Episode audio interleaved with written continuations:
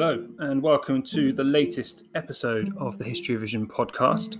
Um, when we last left you, the first major confrontation crisis uh, of the Cold War had ended with the successful airlifting of supplies into Berlin, uh, over throwing overhauling Stalin's blockade of the city uh, and maintaining the capitalist presence in Berlin uh, and, and protecting its citizens from that aggression from the Soviet Union. Today, we're going to discuss the consequences, or some of the consequences, of that aggression and that first crisis. And we're primarily going to be looking at the formation of NATO and then the subsequent formation of the Warsaw Pact a few years later.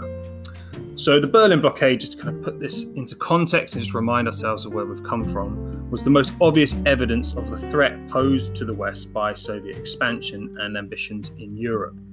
Western European nations had already started moving towards collective security, with a number of nations, including France and Belgium, signing the Treaty of Brussels in 1948. And in that, they pledged to support each other in matters of defence and security.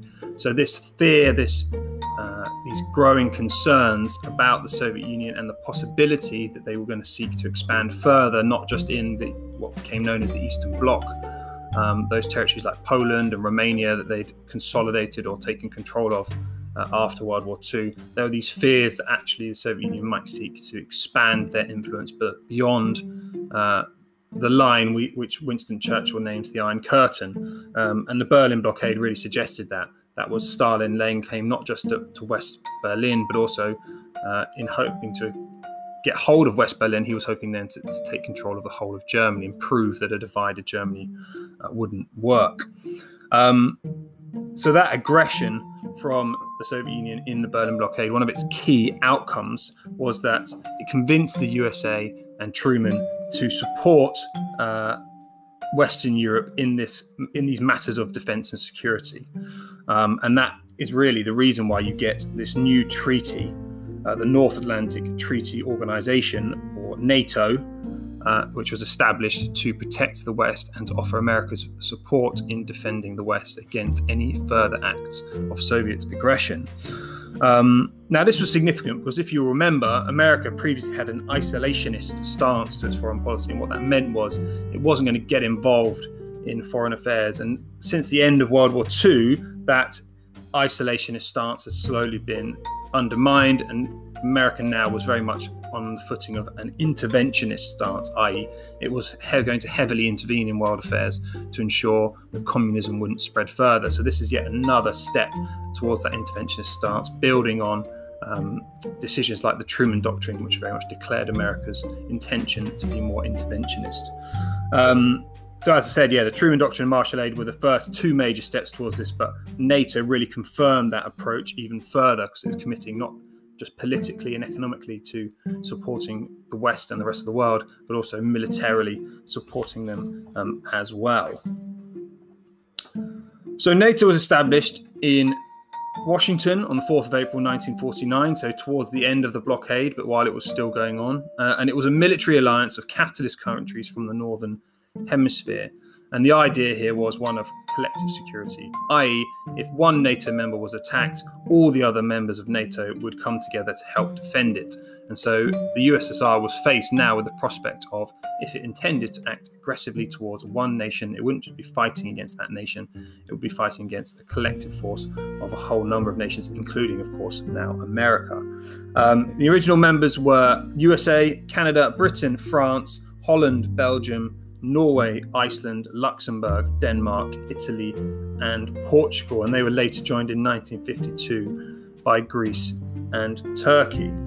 So, thinking about why this was established, kind of just reaffirm what we've already said. As previously, previously stated, the Soviet expansion in creating a buffer zone in Eastern Europe to protect itself from attack, increase the threat that they would do the same with Western Europe, that fear that they would just push that boundary further and take more Western European countries in. So, as part of NATO, those smaller countries who might well be vulnerable to Soviet expansion um, would be better prepared to repel acts of aggression like the Berlin blockade. The formation of NATO was also beneficial to America because it now had allies much closer to the Soviet Union where it could place soldiers, weaponry, forces that would make it um, those nations more effective in defending themselves in the event of a Soviet attack. Now, the intention of NATO, however, was to be a defensive alliance. This wasn't a uni- unifying of these nations in order to prepare to attack the Soviet Union. They were there to defend themselves if they were attacked. However, that's not how the USSR saw it. The USSR saw this as the West allying itself against the USSR in a military fashion. So they perceived this very much as an aggressive action. However, there wasn't an immediate response from the Soviet Union. NATO formed in 1949. Um, the eventual response from the Soviet Union came in 1955 with the formation of the Warsaw Pact. Now, the reason that it took so long for the Warsaw Pact to be created was that actually there was a key moment that really made up the mind of the Soviet Union that it needed to establish its own defensive alliance. And that was when West Germany joined NATO in 1955. So, if you remember, after World War II, unsurprisingly, the USSR desired Germany to be weak. It had been invaded by Germany in World War I and World War II, causing tens of millions of deaths and count, you know, countless. Uh, the destruction was uh, almost unimaginable in terms of cost, in terms of live, livelihoods, and so on and so forth. So now the USSR is, is finding itself posed with not just a, a, Germany that's being helped to recover economically by this uh, by America. It now seems to be being re- rebuilt militarily, and you have a Germany that's now being backed with the full might of NATO's nuclear arsenal. Now, from a Western perspective, and you know, with hindsight, we know that Germany has evolved into a democratic, prosperous, peaceful nation. But this was only uh, 10 years after the end of World War II. And many of the fascists and people involved within the Nazi party still lived in Germany and still worked in Germany. You know, the hierarchy had been prosecuted and so on. But for the Soviet Union, we're seeing Germany, this you know, the power that invaded and caused tens of millions of deaths only 10 years earlier, now being backed not only militarily, but potentially being given nuclear weapons. And you can understand why that would be a terrifying prospect um, for the Soviet Union. So Khrushchev, uh, who was now emerging as the leader in 1955, Stalin's died in 1953. Khrushchev is beginning to move towards being sole leader in 1955. Needed to show that he was was acting and reacting to this this event of West Germany being member of NATO, and so he formed his own uh, military alliance of communist countries, and that was the Warsaw Pact in 1955. It also relied on the theory of collective security. So, if one Warsaw Pact member state was attacked, the other member states would help to defend it. So, its principle or its guiding principle was the same as NATO's. Um, the original members were the USSR, East Germany, Poland, Hungary, Czechoslovakia, Romania, Bulgaria, and Albania. Um, and Yugoslavia, though, however, did not join, which kind of indicated its independence from the rest of the Eastern Bloc. Um, so it, it, was established very much in response to the establishment of NATO, but really primarily as well, or perhaps more immediately, um, it was created because of West Germany being allowed to join NATO.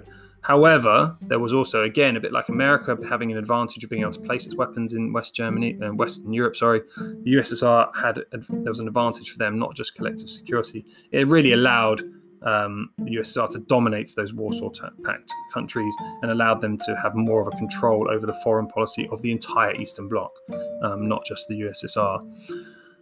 And in terms of the, the impact of this, thinking about the wider context of the Cold War, what we now have ended up with is two armed camps um, and, and very much a front line of the Cold War being established. So that dividing line, the, the Iron Curtain that Winston Churchill described, is now really a front, a military front between two allied military camps. And if we think about the evolution of the Cold War and how it's uh, divided the world increase or increasingly divided the world o- over the last 10 years or so um, and something we've already talked about we had that you know the ideological difference that was really uh, really underpinned the separation between America and the USSR. That was then added to politically with Truman Doctrine and Cominform. You have the economic division that accompanied that with Marshall Aid and Comecon. And now we've had another layer added to that, which is the military division of the world, very much allying, allying themselves into two armed camps.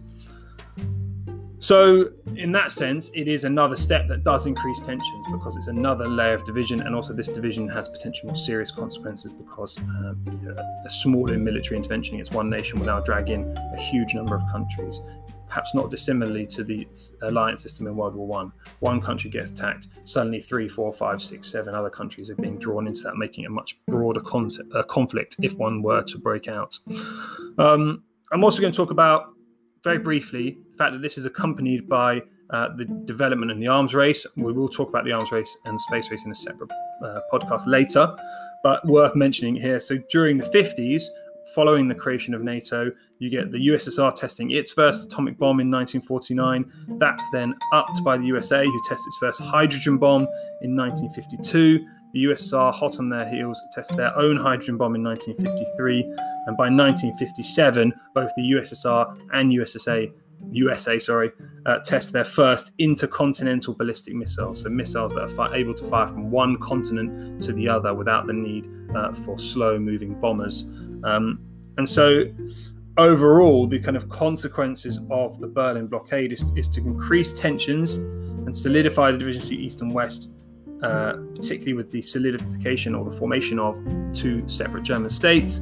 But also now we see that with NATO and the Warsaw Pact, these two military camps evolving, emerging, and also that being accompanied by an intensification of the arms race. All of this raising the stakes if there were to be a potential conflict in terms of the scale of that conflict, but also in terms of what nature that conflict would take.